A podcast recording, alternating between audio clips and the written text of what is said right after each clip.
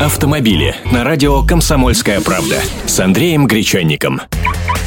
Здравствуйте! Сегодня об очередной новинке. В России начались продажи новых версий китайской модели Geely Emrand. Теперь хэтчбэк и седан со 120-сильным мотором комплектуется не только пятиступенчатой механикой, но и бесступенчатым вариатором.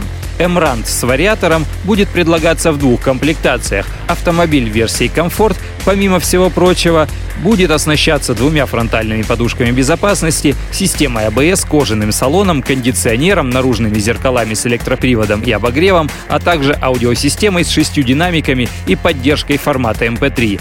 В более дорогой комплектации luxury появится водительское кресло с электрорегулировками, боковые подушки безопасности водителя и переднего пассажира, 16-дюймовые легкосплавные колесные диски. Вместо кондиционера будет климат-контроль, а мультимедийная система будет уметь воспроизводить DVD-диски. Такой Эмрант будет предлагаться за 589 тысяч рублей, а стартовая цена за машину с автоматом 539 тысяч.